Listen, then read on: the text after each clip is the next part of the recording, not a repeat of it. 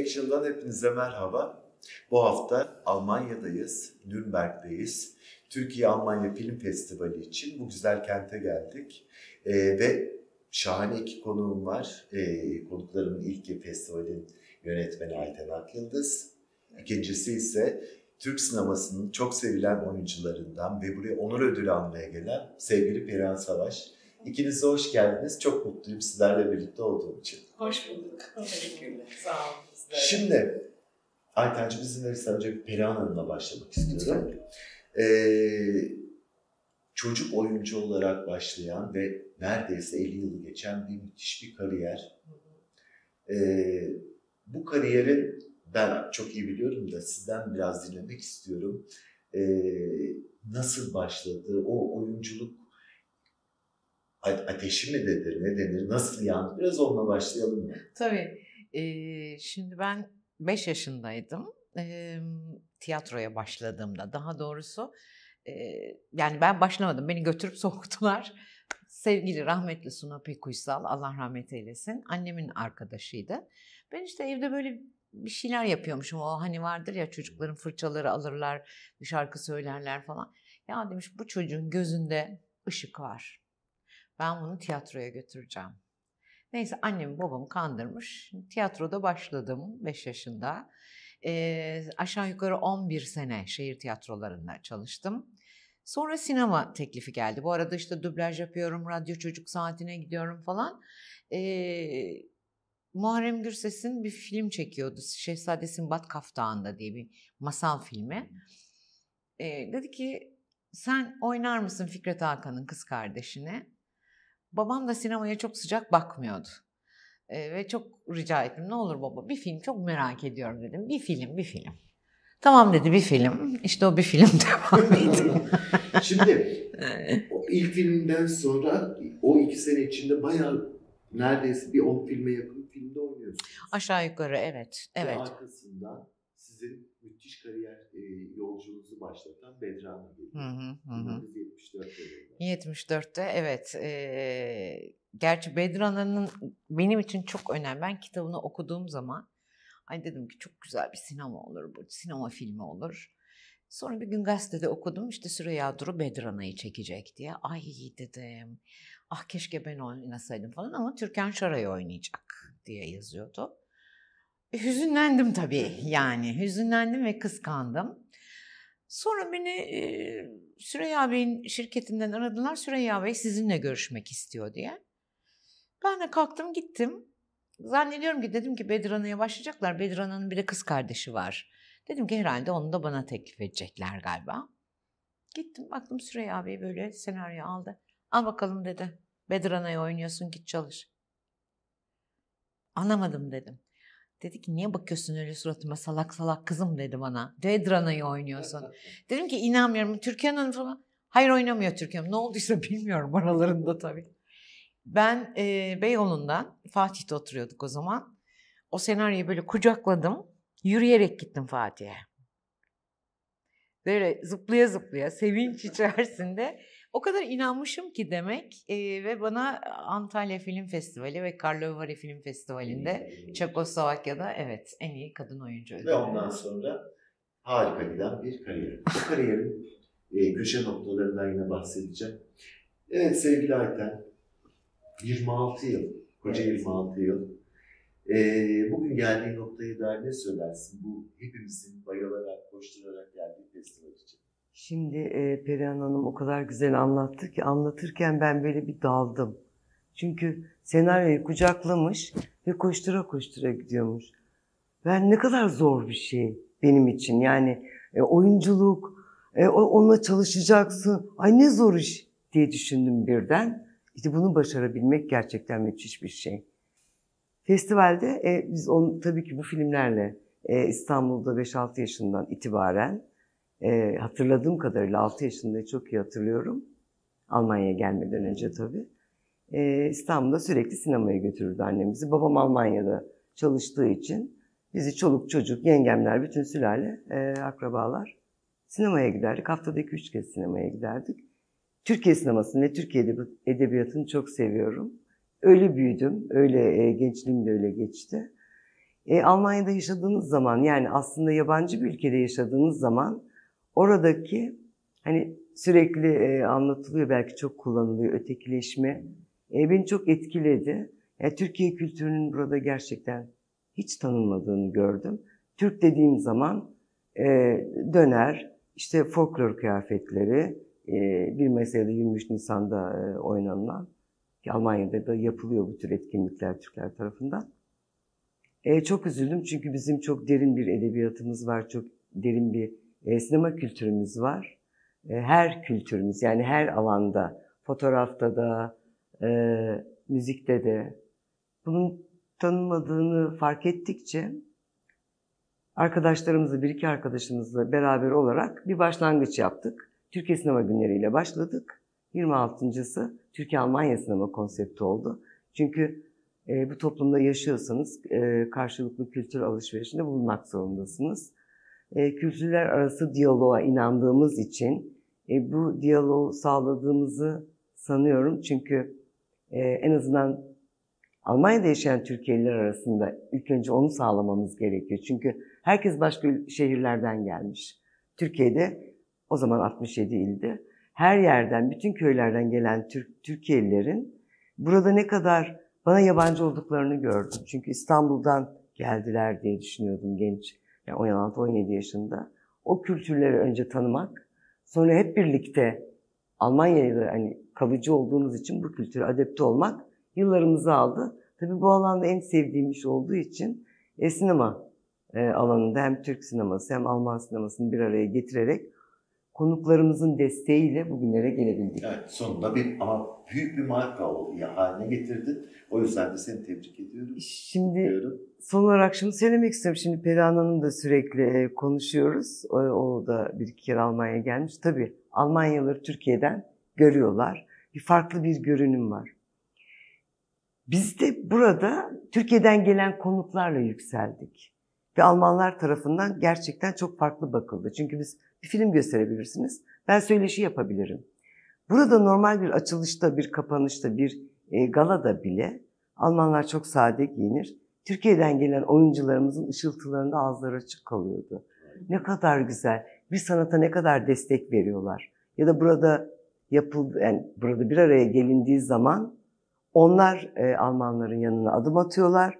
Birlikte yemek yiyorlar, birlikte içki içiyorlar, birlikte muhabbet ediyorlar. Hep Türkiye'lilerden geldi bu adım.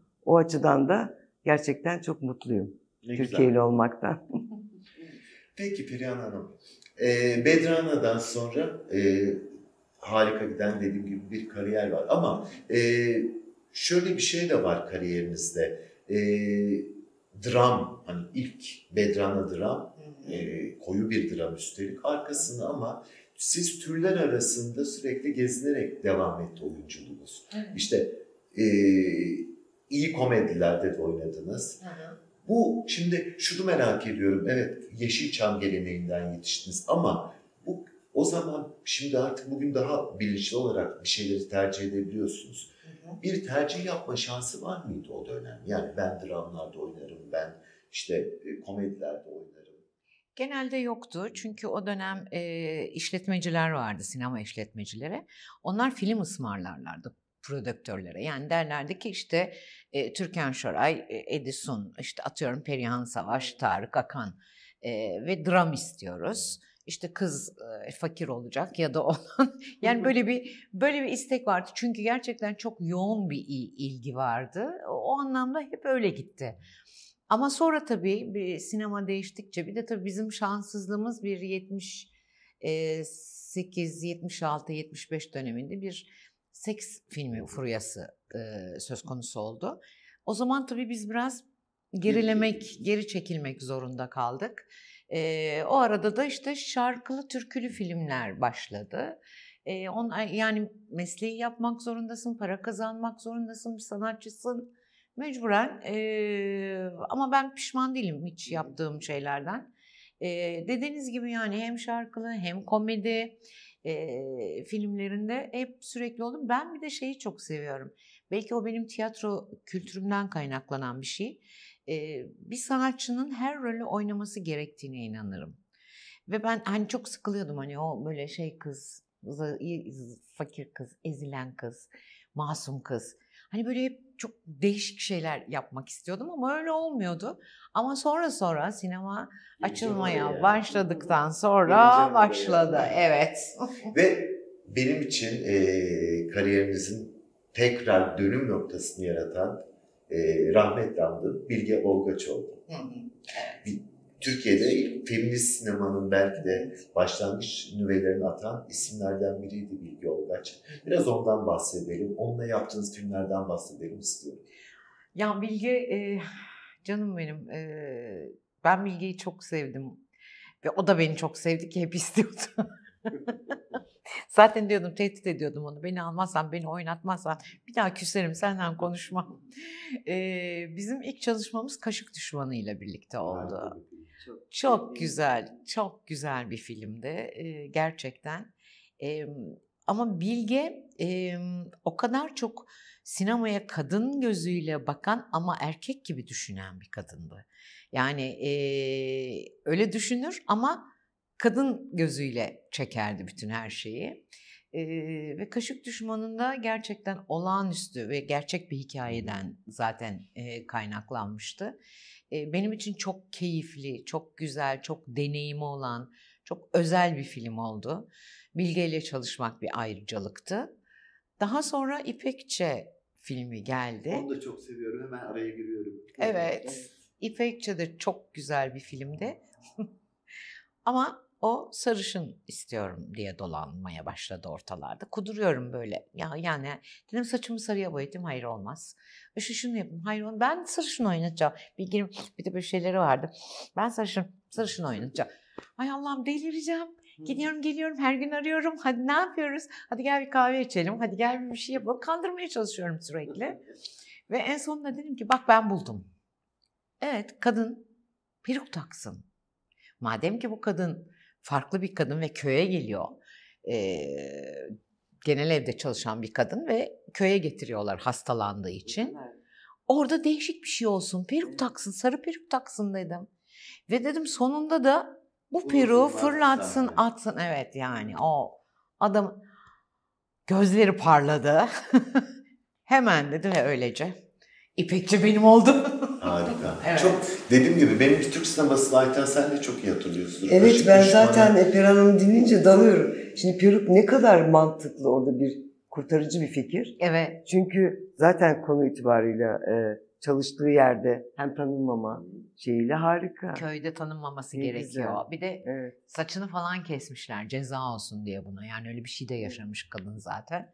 Onun için çok çok güzel ve çok keyifli bir çalışmaydı. Ve ben e, o sene evlendim. 87 senesinde rahmetli eşimle evlendim. E, evlendiğimin üçüncü günü ben İpekçe'yi çekmeye gittim sete. Evet. Kaz Dağları mıydı Perihan Hanım? Kaz Dağları'nda da çekim yaptık. E, Adatepe Köyü vardı orada. E, Adatepe Köyü'nde çekim yaptık biz Ayvalık'ta. E, Küçük Kuyu. Küçük Kuyu'nun üstündedir e, Ada ve Adatepe Köyü o kadar meşhur oldu ki zaten. İçin Sonra, bir. Şimdi çok popüler bir yer ama çok güzel bir köydü. Zaten oraları çok güzel. Çok. Çok. Ama şimdi onu düşünüyorum. Ben Kaşık Düşman herhalde çok uzun yıllar oldu. Bir daha da ne Kaşık Düşman'a ne İpekçe'ye erişebildim ben. Ee, hani te, yani televizyonda da dönüyor bir- birçok ya- e, yerli film ama Kaşık Düşmanı ve İpekçe'nin akıbetine dair hiçbir şey bilmiyorum. E, yani e, İpekçi aslında var ama Kaşık Düşmanı el değiştirdi. Yani e, e, Mehmet Ali Yılmaz'dı e, Kaşık Düşmanı'nın patronu. O zaman Güneş Gazetesi'nin sahibiydi kendisi. Filmi yaptı sonra onu başkasına verdi sattı devretti bütün haklarını. İşte o kişi ne yaptıysa ve kime devrettiyse ortada yok. Film ortada Evet. yok. Çok üzgünüm ama film ortada yok. Çok Yani- araştırdım ben de. e, Biliyorum ben biz. Ayten'le çünkü e, konuşuyoruz. Ya Biz- Kaşık Düşmanı Evet. göstersek. Nürnberg'de gösterdik ama biz. Bilgi Ulgaç'la ilgili bu e, Kadınlar Film Festivali var burada. O, o zaman ama çok oldu 20 yıl önce falan. Bakanlıktan almıştım kopyayı. Almanca altyazılı. Onu da ortak yok etmiş gibi bir şeyler söylüyorlar. Yani Türkiye'de bir şey oluyor. Bilemiyorsunuz. Ve çok yani. özel bir Herkes- film. Evet. Bilge e, o filmle zaten e, Fransa'da Evet. en iyi kadın yönetmen ödülünü Evet. maalesef ki yasaklı olduğundan dolayı da gidip ödülünü alamamıştı. Bu da çok acı bir şeydi. Çok. Çok çok Bir acıydı. Görsel dili de müthiş bir filmdi. Böyle hafif bir kızıllıkla çekilmiş bir filmdi o. Benim hani e,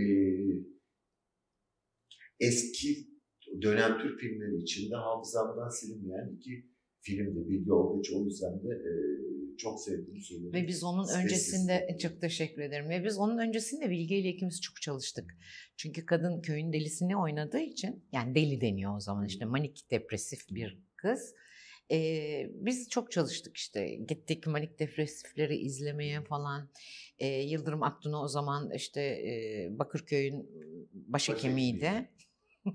Hatta bana işte dedi ki tamam seni gezdirsinler, e, göstersinler sana sen bak dedi. Ondan neyse biz ben orada böyle dolanırken birisi geldi yanıma beyaz önlüklü. Ondan ben gezdireyim sizi dedi bana. Olur dedim. Biz ondan beraber takıldık geziyoruz. İşte bu böyle dedi. Bu, bunun adı takipçi dedi. Bu dedi milletin peşine takar dolanır dedi. Bu dedi işte ressama bilmem ne. Sonra baktım Yıldırım Bey geliyor karşıdan. Lan ne yaptın dedi. E dedim doktor bey sağ olsun. Beni, meğersem o doktor değilmiş aslında. Dedi ki bana. Bulmuşsun dedim manik depresif işte bak dedi o kendini öyle zannediyor zaten dedi. Bulmuşsun bir tane. Böyle de bir maceram var. Bilge ile ikimiz ama öldük gülmek. Sinirimiz bozuldu. Biz gayet ciddi ciddi de dinliyoruz. Aa öyle mi falan deyip. Maalesef Evet. çok genç yaşta kaybettik Bilge Ya. Olgaç'ı. Rahmetli anıyorum ben de. Aynen. Peki Ayten, eee, şimdi ben biliyorum ama biraz sen, senin ağzından da dinlemek istiyorum. Nasıl bir program formatıyla Türkiye Almanya Film Festivali'ni gerçekleştiriyorsun? Ondan biraz bahsedelim. Aslında kafamızda yani Alman içimizde Alman gibi Almanlar gibi e, planlı projeli düşünen insanlar var ama ben daha çok formatı hep kafamın içindedir format. Yani Türkiye Almanya Film Festivali'nde bir buluşma yeri olduğu için festival bir şenliktir bizim için. E, yani bu yaşadığımız e, şehirde, yaşadığımız ülkeye bir renk getirmek, bir e, hareket e, oluşturmak için zaten böyle bir etkinliğe yapmaya başladık. Sadece biz değil yani bizimle birlikte gönüllü çalışan bir yığın arkadaşlarımız da var. Formatı tabii ilk oturttuğumuz zaman yani bir e, işin, bir çalışmanın formatında mutlaka ilk önce maddi olarak güveneceğiniz e, kurumlar olması gerekiyor. Siz kendinize güvenmeniz gerekiyor. E, onları da zamanla yapılan işi e, başarıyla gördüklerinden sonra gördükten sonra fazla bir sorun olmadı. Formatımız genelde e, eşit olarak Türk ve Alman filmlerini eşit tutmak, e, konuklarımızı da eşit e, derecede davet etmek. E, mutlaka bir panel yapıyorduk. Şimdi pandemiden dolayı sen de biliyorsun e, iki yıldır yapamıyoruz. Panelimizde açık oturumumuzda mutlaka iki ülkenin sorunları arasında olan e, konuları ele alıyorduk. Yani buradan da bir ses çıksın.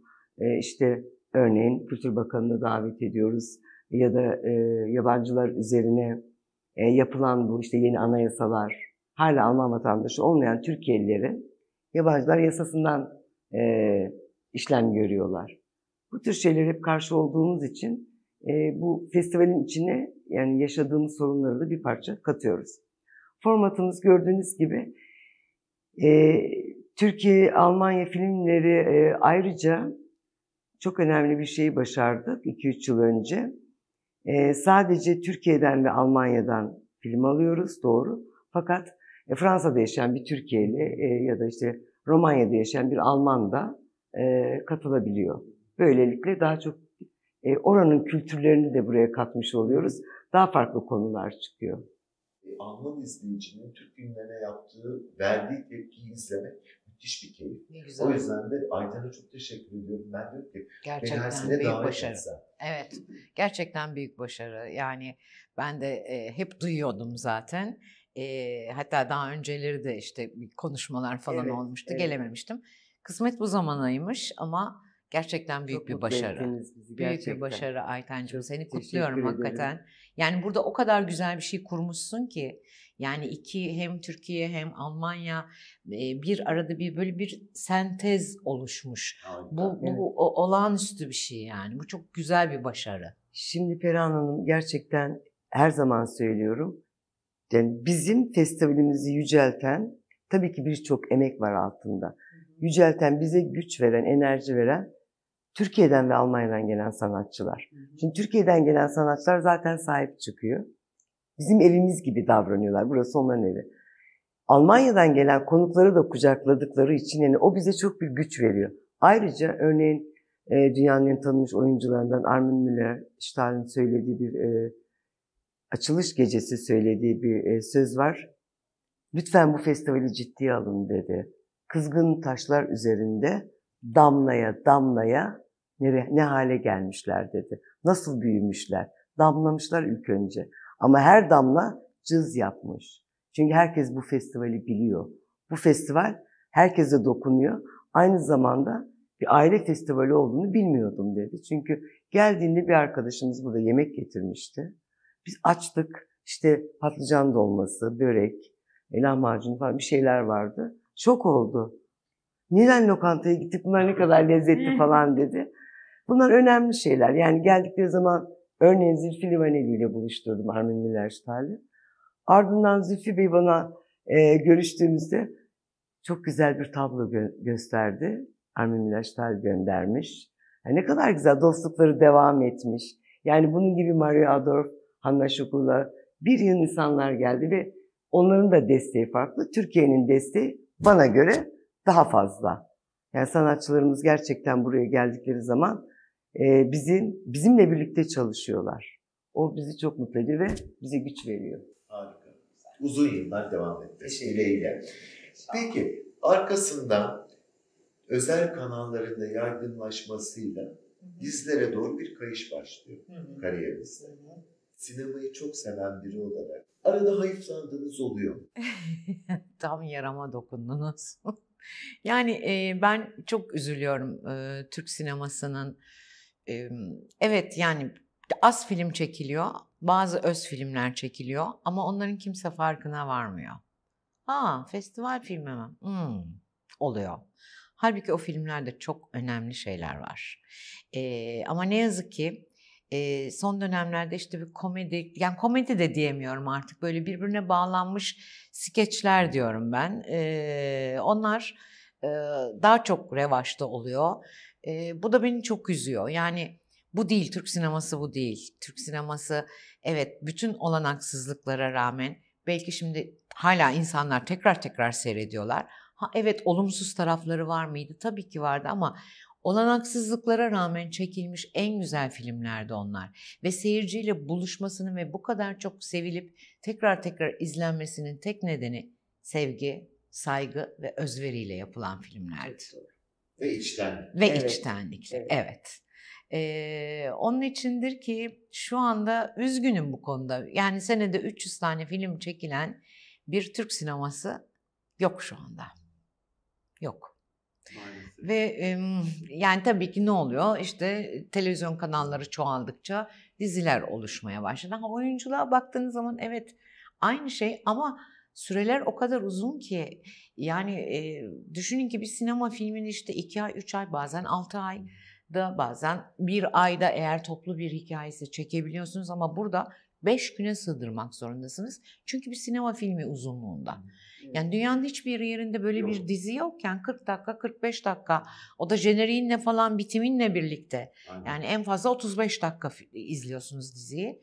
Maalesef biz e, böyle bir uzatmalı ve insanı çok yoran, fazla hazırlanmadan girilen, işte senaryonun e, sayfa sayfa sete gelmesi, e, bu bizi biraz yoruyor, üzüyor.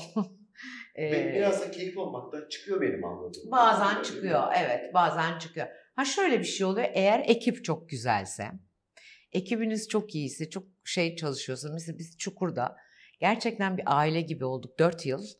Ee, onun öncesinde de çalışma yaptık zaten hep birlikte. Bir aile gibi birbirimizi çok seviyorduk. O da zaten seyirciye yansıdı. Ee, ve bunun gibi eğer olursa işte kotar, o zaman biraz kotarıyorsunuz. O zaman biraz rahatlıyorsunuz. Bir an önce sete gitmek istiyorsunuz. Ee, ama birazcık şey olduğu zaman böyle ne diyeyim ona neyse demeyeyim bir şey. Olduğu zaman evet. Olduğu zaman işte o, o zaman seyirci de zaten izlemiyor. Bırakıyor bir anda. Yani böyle e, ben televizyon programı da yaptım aynı zamanda. Yemek programı yaptım, işte sosyal e, programlar yaptım, e, işte kaybolan çocuklar, e, hatta karıla, kadınlar koğuşu diye bir şey yaptık. Sonra e, İçişleri Bakanlığı izin vermedi. Biz gidip hapishanede ben gidip özellikle kadınlarla röportajlar yapıyordum. E, onların hikayelerini dinliyorduk ve gerçekten de çok özel bir şeydi. Önemli Çok aslında, önemli, evet. çok önemli. Ee, ama izin vermediler. Yani biz aşağı yukarı bir 10 bölüm falan gibi bir şey yaptık.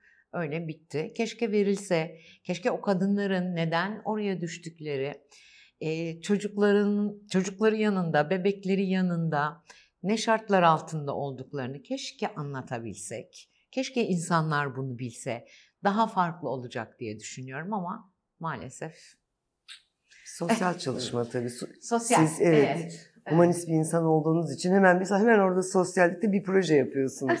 Aynen öyle. Ben Aynen. de öyleyim gerçekten. Aynen hemen öyle. düşünüyorum, anlatalım. Belki çocuklar oradan alırlar. Alırlar. Evlatları Kadınlar oradan vesaire, alırlar. tabii ya ya. erkekler oradan alırlar. Tabii. Aa falan derler yani. Ama işte Bazen kurallar böyle. kurallar böyle oluyor. Evet. Nürnberg özelden yapacağımız programlar devam edecek. Hoşçakalın.